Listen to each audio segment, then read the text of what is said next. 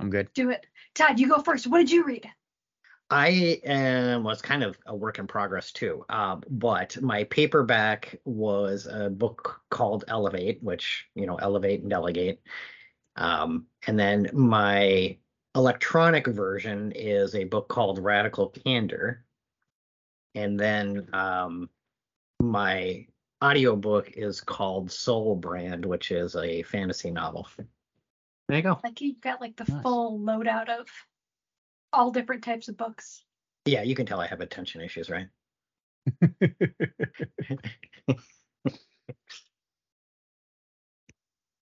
Matthew, what about you? Um, I'm currently reading The City We Became by N.K. Jemisin. Um, and I'm going to count this because I'm so close to finishing it. Um, yeah, it's fantastic and everyone should read it. Uh, I'm also reading a, a beta reading a book for an uh, author friend that I'm very excited to be finished uh, and to share with everyone because uh, it's amazing. Um, and so, yeah, be cool to see that come out into the world. I think Awesome. the yeah, I think the last one I listened to for an audiobook was How to Lead When You're Not in Charge. So I listened to that one for um well and I always run multiple audiobooks simultaneously. So I, I think that's the last one I actually finished. Um so just trying to figure out ways to help um, encourage our team uh, as well, uh, be better leaders. The actual physical book was last night because I'm teaching my son how to be potty trained. So as Peppa the Pig, George goes to the potty. Spectacular. Classic. Yeah. Yeah, there, there's a, there's a su- I was gonna say there's a surprise ending at the end. Never Yeah. mind. We are we are learning how to yell potty when we have to go to the bathroom. So That works.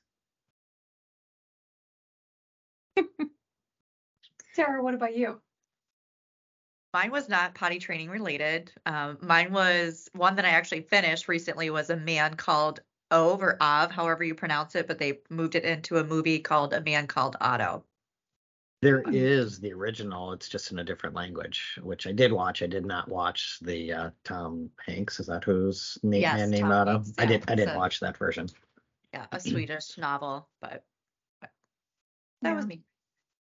Interesting. What about you, Ariel? Boy, I think the last book I read was actually just Traction for Work. I've got my long list of books I gotta read for work, and so that's what's filling my time. At least we can all empathize with having read that. Yes, Um, it's a great book. It's great. It is, I love great. it. It is very good. Um, how long? How long have you been with us? Why are you not done? I know. Because there's like five to seven books on this list. No. Sarah and I a lot of may them. have made, yeah, rather large reading list that we were like, we love books, you should love books. And she was like, oh man. Yes. hmm Yeah. For sure. How about you, Kelsey? I know you're a big reader. I know the I actually got the physical copy of Fourth Wing after somebody else, as part of our company book club, was like, "You should read it," and I was like, "Okay." And then of course Bookstagram blew up. It is good. It does have a cliffhanger ending. I did really enjoy it. Would read again. Did it break my Kindle streak because it was a physical book and not on my Kindle? Yes, my weekly streak is still alive. My day streak broken. Day ruiner. But then hmm. on my Kindle, I'm reading "This Is How You Heal" by Brianna West. So I do that one every morning after I do a little meditative breathing. So it's a little bit everything. Nice. Very cool. Very cool. Well, something I probably should have read or looked at is our uh, Cybersecurity Framework 2.0, which is what we're talking about today on our Tech for Business podcast. Uh, Tara, Kelsey, and myself are joined by Todd, our COO and CISO, Matthew, our VCISO, and Nate, our Director of Cybersecurity. And because I did not come prepared, I'm hoping one of you can kind of get me up to speed as to what what is this? What are we talking about today? Um, and sort of what are the changes and updates coming down the road for us? Maybe, maybe wanna... we should start with the uh, what the NIST cybersecurity framework is. Um, you know, this is Yeah. something that CIT communicates all the time.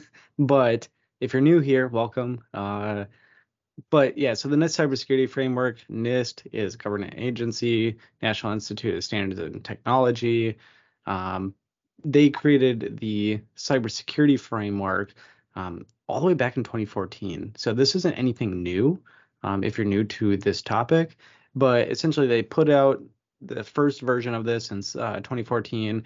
Really, the intent was how do you start communicating cybersecurity management and governance to your organization and start putting some type of consistent framework that could be applied to help increase the security posture of an organization.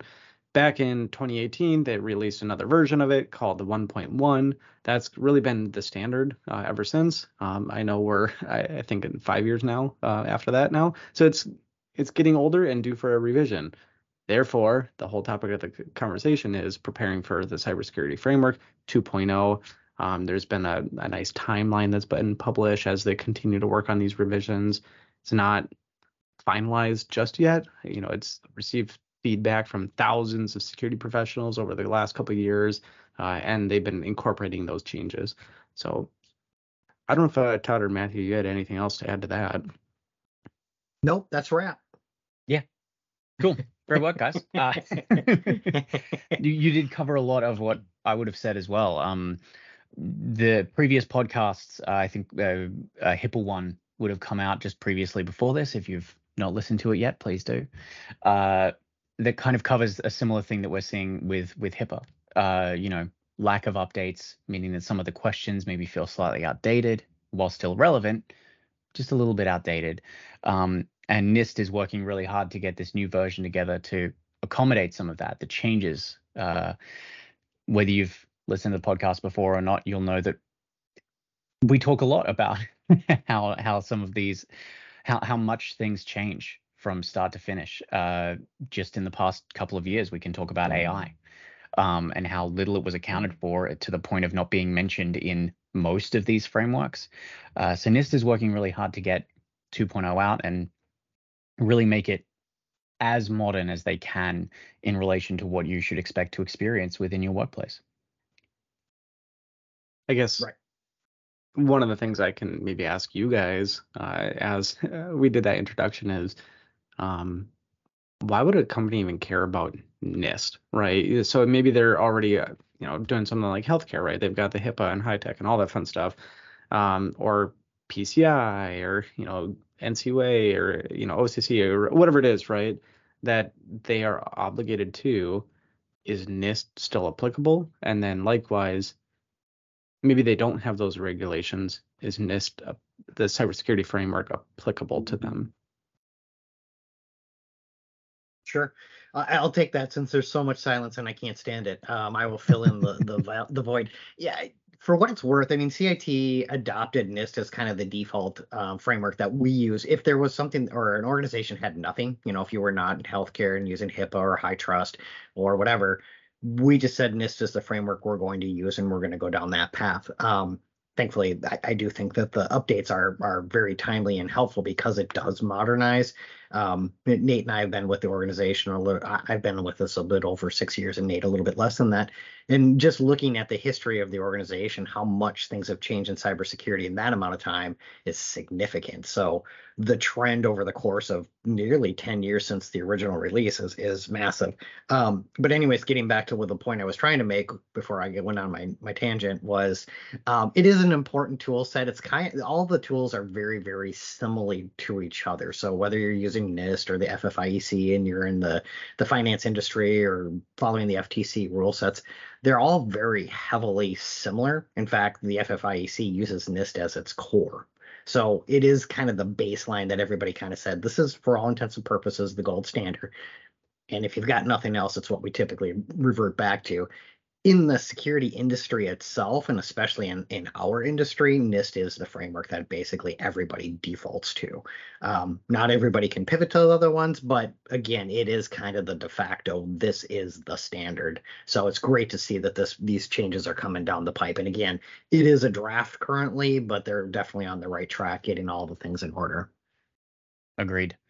Um, one of the things that I find and and one of the reasons I believe, and obviously there's a lot of reasons that NIST kind of uh, rose to the top with this, but for me at least, I think it comes down to the majority of why people work with NIST and why it became so something that people saw as often as they did, um, which comes down to a lot of what's called CUI or controlled unclassified information. This basically means information that isn't classified by the government but is controlled. And so the, the guidelines around a lot of NIST was to protect that type of information. Because of that, if you worked with a government entity, if you worked as a contractor for a contractor of a government entity, you probably saw this or had it referenced to you at some point. The thing that works best with it is that information and that language. We talk about HIPAA and we talk about PII. We we talk about um, FFIEC and we talk about you know your financial data and your your customer information. When we talk about controlled unclassified information, it does feel a little bit easier to kind of assign that to the data that you have that maybe doesn't fit as PII. Um, it seems a little bit easier to kind of have it encapsulate what you have and treat it similarly, even if it's not that type of data. And because of that, it's a lot easier to imagine that these guidelines impact you even if they don't. Uh, there's a, a very clear way of saying, oh, this is data we want to control. This is rather than trying to pretend your internal data is PII so that you can meet the HIPAA guidelines that you maybe don't have to in general. Um, it's a little bit of a roundabout way of explaining it. I know. Sorry, but the that's that's what it comes to for me. So it's easy to overlay the NIST guidelines onto your business because it's not saying this specific type of data with a specific name that relates directly to this. It covers a lot of different information. And yeah, Yeah. uh, because of that, you can implement it fairly easily with generic terms, and it feels like it fits without you having to change what you have in place already. Yeah, the one other little item I'd throw on there too is uh, what we're typically seeing in the industry is as more and more of these compliances push out, they are starting to very specifically state this, and we've done this in other podcasts as well. But in case you're joining us late, go back in time. No, I'm just kidding. Um, as they're rolling out, a lot of them are calling for partners and vendors to have at least as good of security as whatever you're being held to. So even if you're not currently in that industry, it almost feels like, and, and we'll probably get to this at some point in this update because there is a supply chain piece built into the new standard you will eventually start to feel it feel it. So Mhm. understanding the compliance where it's coming from why it's coming even if you're not in that industry it's certainly possible that you are working with somebody that is. So at some point in that supply chain it's highly likely that it impacts most organizations. Yeah, And just for the last thing on what you said there, Nate, for for me is when when you ask a, a business who doesn't have any required guidelines, what does your cybersecurity program look like? mhm. How do you define it? Um, or an experience that I've had um, previously where uh, someone said, "All right, we need to build this, create something." Looking at what you have, trying to find what makes sense. The NIST documentation is very clear. There is a lot of it. Um, it is a great place to start because it is so clear. Uh, it does allow you to really sink your teeth into it and start answering questions straight away. It also provides very clear deliverables on what your outcomes look like, what your plan of action is, something that you can provide to a leadership team, which if you have been put in the spot where someone said that to you internally, hey, uh, check it out. It's very helpful. I feel attacked because I know you're talking about me. I asked you to go build something. I'm not. Um, at least not that you know of Oh, that Not- was, not that was the softest context. dig on a podcast here. Um, I I guess I have one more comment here. Um, I had two, but I lost one uh, after I felt that vicious jab. Uh, but poke in the eye yeah, but so n- uh, the cybersecurity framework, the 1.1, the current version today, uh, just before we start diving into 2.0, um, it's not a bad framework, right? Matthew did mention it's getting a little out of date, right? And there's some additional clarification that needs to come out of that to better help organizations, and we'll get into those details in a little bit. But if you haven't started at all, it's a great stepping stone, right? Before you go deep into the weeds of potentially 2.0. Um, so it, I think we'll have a whole comment uh, or a whole section about, you know, where do I start if nothing else or something like that. But um, the biggest thing is as this continues to evolve, if you're not already on it, it's not too late to start. It's not overly complicated today. Um, and so as you're getting deeper into this conversation and planning out for 2.0, I think you'll feel right at home uh, and not too far left behind. Completely agree. It it really is very accessible.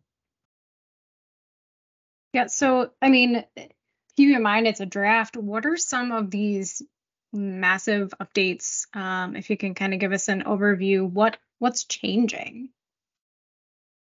Well, there's there's one really big thing that comes to mind personally. Um, also, it's probably my favorite change. Uh, those of you who've seen it previously know of the, uh, as Todd likes to say, the five pillars, um, the five core functions they call them. Um, they're adding a new one. Uh, the the new the new core function of govern, uh, which is overarchingly reviewing and creating processes for administrating the rest of the sections. Uh, this covers things like your organizational context and risk management strategies, items that previously had been packaged into other sections, uh, generally under your um, d- depending on, on on what they were. There's no one section they were under. Has been pulled out so that you can at the very and it's placed at the start, as in the step of before you even dive in. Let's see what you have. Let's see what maybe you're missing to make better decisions. Believe we've had a podcast on risk assessments um, please listen to it because we can and do talk about it in depth. Uh, yeah. But the govern function is is probably my favorite addition to this. Mm-hmm. Yeah, I think Matthew and I had chatted about this uh, offline, so not not in any one of these conversations, although we have had them in the past. But quite frankly, govern is kind of where the rubber hits the road when it comes to any kind of security program. It is not the most interesting thing for most technical and, and in some cases some security people because it's policy and procedures, right? And that is not sexy. That is not pen testing. That is not, it's, it's just not all that, wow, this is so good. Uh, it is for some people, and that's totally cool. But it is absolutely critical to everything else, right? If you can't say what you do, how do you do it, right? If you don't know what you did, how do you know where you're going? Todd, that was the gentlest way anyone's ever called me a nerd before. Thank you. I was gonna make another joke about it. You know, if you think it's sexy, you're just wrong. All right. um. So I, I guess my one comment about that is this govern component. I think is one of the most important additions to this because the cybersecurity framework today is very for the most part technical, right? It's you pass it to your IT, you pass it to your security. Um, governance really brings in business leaders that have to oversee all of the, the functionality and the responsibility of these teams. And now the business leaders are deeply ingrained in improving the posture of the organization from start to finish, right? And so I think it's easy to just say, hey, IT, start doing governance, but no, that really does come back to the CEOs, the CFOs, the COOs, you name it. They now need to be involved at a very deep level. Yeah, uh, I think the the biggest change that I've seen in my time uh, in IT and, and, in security has been the the push for maturity levels, um, for explanations of where you sit in an answer rather than just a binary yes no pass fail. It's we have this or we don't have this or, or we do this informally. And I think the govern section really, really takes that to another level. Um, one of the hardest things to do when you're an engineer, uh, in, in from my experience at least, was proving something was done in a certain way.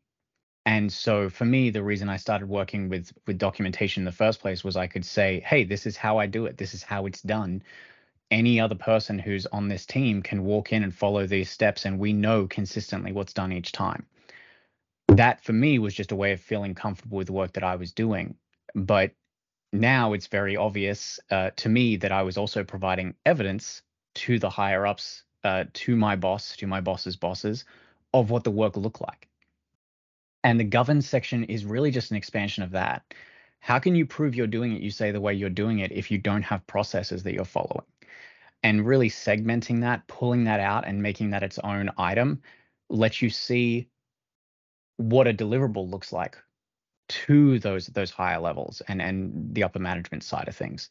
Something that previously, like Nate mentioned, was missing. It was about doing the work. Is this done? Yes or no? Okay, prove it. All right, I'll screenshot that I've got firewall rules in place. All right, but how do you make them? Why do you make them? Uh, those additional steps, while still in there previously, uh, were not given as much authority as was it done. And I, I think making that distinction shows that in any environment, the work would be completed the same way or should be completed the same way, which is just as important. Uh, we want consistency. We want to know where mistakes were made or where they weren't made or or why something got in. Um, yeah, you. The, what's the uh, the saying, Todd? There's a, a quote. Uh. If you don't know what you did, how do you know what to do? yeah. Yeah. If you don't know what you did how do you know what to do? Um it, it- right. So basically if you didn't have it this change management is another aspect of it and kind of summary is how do you make sure that you're continually progressing? Um and documenting that is very very important. Going through the assessment on a regular basis is incredibly important. And you will see that in pretty much every type of assessment, whether it's NIST or FFIEC or HIPAA, it doesn't really matter. They're all doing the same thing, right? The, the intent is to constantly be on this process of maturing and doing that through change management makes sense. Of course, if you've ever been ex- uh, in an audit, you know that the change management is incredibly important through the process as, as well. Um, one of the other major changes that I think is worthy of pointing out, as I kind of alluded to it earlier as well, is they are going through the process of, I don't want to say we're moving so much as not putting such a heavy emphasis on critical infrastructure and critical infrastructure in case anybody doesn't know it'd be a you know pipeline gas water things that are critical to our, our way of life um, and it's basically trying to apply it to all businesses. So when i mentioned can everybody use it? The answer is yes. And that's what they're trying to do. It's very accessible to everybody. And it, it does make sense because quite frankly you know if you went and talked to somebody and said is it critical you had a job? The answer is probably yes. In fact i think that happened during the pandemic where they said only people in critical infrastructure can continue to go into work and people are like Mhm. it's in, it's critical i go in. So off they went right? Um so it blurring lines a little bit there but i just thought it was incredibly important to bring that piece up as well Yeah. For the sake of time, I might just quickly touch on a few of the other changes. I think most of them are pretty self-explanatory. It's not introducing a whole new concept. It's more just ad- additions to it. Um, Todd previously mentioned supply chain risk. Um, so businesses are still going to be, or sorry, going to continue or enhancing some of the security checks of their vendors, right? So, for example, now they're going to be required to say, um, when you're moving from one vendor to another, are there security considerations being put into play? Um, also, Todd mentioned your third parties should meet or exceed your own security standards. Uh, so you're not introducing new weaknesses within the organization. Um, there's just some additional details about your business recovery process. You know, for example, when do you kick in a, a restore? What's the criteria of it? Can you verify that those have integrity so you're not introducing a corrupt image back into the network after you do that? Um, do you have a checklist or criteria saying when do we know that we're actually done restoring right there's uh, just little subcategories or subtasks to some of that stuff um, and then one of the other components would be incident response management. So here at CIT, we've been helping organizations for years um, creating incident response plans. Um, if that's something that you don't have, let us know. But they're going to take this a bit further as well. So introducing, you know, um, what are some of the processes that you're going to do? Do you have capabilities to do forensics in the event that you actually need that? Communication plans, uh, everything like that, right? So, if, and those have been core components of a standard incident response plan today. They're just formalizing it a bit better. Uh, Matthew, I don't know if you had anything there, but Oh, I mean, as you all know, I can talk about this for hours. Uh, incident response is one of my favorite topics. But but you're right. I think it's it's more around in this case clarifying it.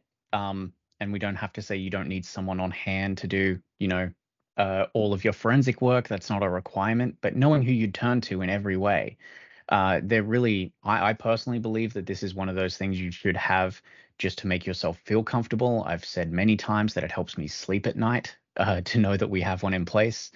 Uh, but that's the things that they've put criticality on are part of that maturity process, right? Mm-hmm. Previously, they did have it. Now they're diving in deeper to explain it better, to clarify more. Uh, those of you who maybe don't see this uh, as directly or don't have this framework may actually start to see it come up in other ways, such as in cybersecurity renewals. There may be more requests upon you. So it's worth familiarizing yourself with some of these changes, even if you don't directly, if you aren't directly impacted by them or impacted or, or wonder how you might be impacted, just to keep on top of it. Mhm. As part of that, uh, when we're moving to this new version, uh, there is uh, there will be an expectation, I suppose, from a lot of people that you have to kind of instantly move to the new version, um, update as quickly as possible, just grab the new version when it comes out and start filling it out from scratch. Uh, thankfully, they're bringing out a cross-mapped version, so it'll show you where the answers you have previously will come across to the new version. Hopefully, save a significant amount of time uh, getting that together unless you're like me and like reading through it start to finish and again anyway which i think everyone should do just so that they can see why the how the questions differ but still having something in place so the official document does cross map will will sig- save a significant amount of time Yeah, I guess I I do want to clarify that just because it is cross map doesn't mean there's not more work to do, uh, Mhm. right? Because we did talk about how they've introduced new sections and uh, deeper insight into some of these ones. So, for example, if governance was never there as one of the core functions, you have work to do there, right? yeah Um, and then similarly, where some of those data recovery, business continuity planning, those have now been broken into multiple subcategories. So, Matthew, I don't know. I, I was taking a look at some of the draft stuff. It looks like probably 80% of it will map over nicely uh, in, from what I could see. Um, but yeah, I- again, I'd maybe say 20% of it will be brand new. Yeah, definitely. There's there's a, a document we'll link, which is the uh, the discussion draft, uh, which includes all the items and what they they currently map to. This is just open. It's just a draft, so it's not finalized yet. Uh, and so they may change further, but it shows currently where things have been moved to the new govern section, what their previous number was, uh, what their previous control was, sorry. Uh, and those things can be tracked. So you can see Mhm. in this cross uh, in the crosswalk map that's what it will do. It'll show you hey this question used to be this it's now this and you'll get to answer some of those questions. But also as nate said some of those questions have been split in half. What previously was just one question to answer is now four questions. May even be split into two separate questions. So you've got 8 Mhm. questions for something you previously just said yes or no to. Uh, really worthwhile reading through that document uh, just to kind of wrap your head around why it's different as well, because there's a reason they've moved some things to govern and taken them out of where they were before. May help some more with maybe assigning some of this work to different individuals so it doesn't feel like it's all on one person, which can be very helpful. Mhm. Unless you work for a small org, then good luck. Yeah. The Yeah. I I have I guess I have one more comment and then I'll actually stop talking for a little bit. But the until someone asks me a question, I want to speak up again. But the Until they don't. yeah. One of the things that I did kind of mention before was the 1.1 is very high level today, uh, and this is going to start going into it. If you're jumping into this for the first time, there are some of the checklists that they have, you know, essentially are controls that they have saying, do you do this? Um, sometimes are those are a bit vague, uh, and so that's something where if you're stuck on that, that's okay. 2.0 is going to bring in actual um, action-oriented questions to ask yourself to help guide you to do I have that or not? Because sometimes we we know that there's um, people out there that they don't know what they don't know. This is going to provide that to you um, to make it better informed, to ensure that you actually have proper uh, governance over your security uh, program. That's a Yeah, I that's a great note. Yeah, I'm sorry. I, I was going to transition slightly back to some of the comments that were happening earlier. I, I think Nate was kind of running through what it means to to companies and how uh, how all these different things are coming on from the supply chain. And one of the things I wanted to mention there was, um, again, if you're curious if this impacts you, I would just go with the assumption that yes, it does. I mean, really honestly. um, and, and, the reason being, um, you know, it, it is because if you're not doing your due diligence and you're not going through this, when we get into the conversation of saying your vendors need to have at least as good as you do, well, just think about that as somebody else too. So if you're working with an organization and they're suddenly going to start working with the Department of Defense, they're going to implement this and they're going to say, oh, company XYZ, you don't meet these. I'm going to have to go find a new partner. And since you're already doing a lot of these kinds of things to a degree for cybersecurity insurance, you might as well start planning on taking the next step and looking at a formal framework. Which would give me to the next point, which is assuming that's true, whether it's 2.0 or if it's 1.1, where do you start? At the beginning. Which is? Uh, Come on, Matthew, um, it's your favorite subject. Where do you start?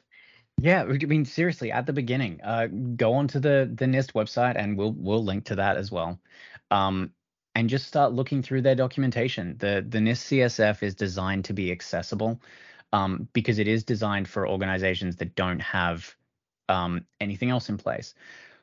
From there, you'll see the first step is reviewing what you've got, um, getting your document, uh, getting documentation together. Um, and when I say that, I mean things like finding what you have so that you can start to prepare for what a risk assessment looks like.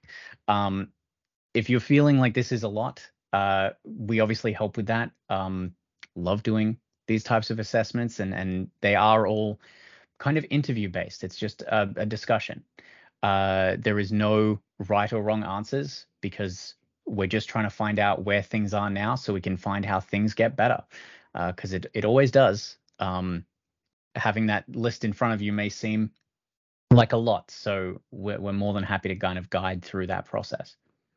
Yeah, the the one thing that I'd say is so that does have a component of reaching out if you need help. There are going to be some components that you still need to do internally, um, and so again, NIST cybersecurity, sorry, the CSF 1.1 today, like I mentioned earlier, was very technical oriented. Um, now you're going to start really bringing in interpersonal relationships uh, because you're going to have to start really coordinating with your business leaders as well. And so one of the components I would say for how do you start is if you've never talked to, you know, the CEO, the CFO, the COO, whoever it is that's responsible for this type of activity in the uh, business, start building those relationships trying to ask them why do you do what we do um, you know why is maybe the security budget really really tight? Is there a reason right? And start having those conversations building that up building that influence um, because it'll only make it easier number one to identify the, the controls coming out in the governance component. And then two it'll help make it easier to implement because you're going to start building that executive buy-in uh, that's going to be required to improve the the downstream items as well. I agree with that wholeheartedly, Nate. That's how I started moving into security in the first place is just wondering what guidelines I should set myself within the work that I was doing and realizing that that conversation was something that needed to happen. Um, very helpful.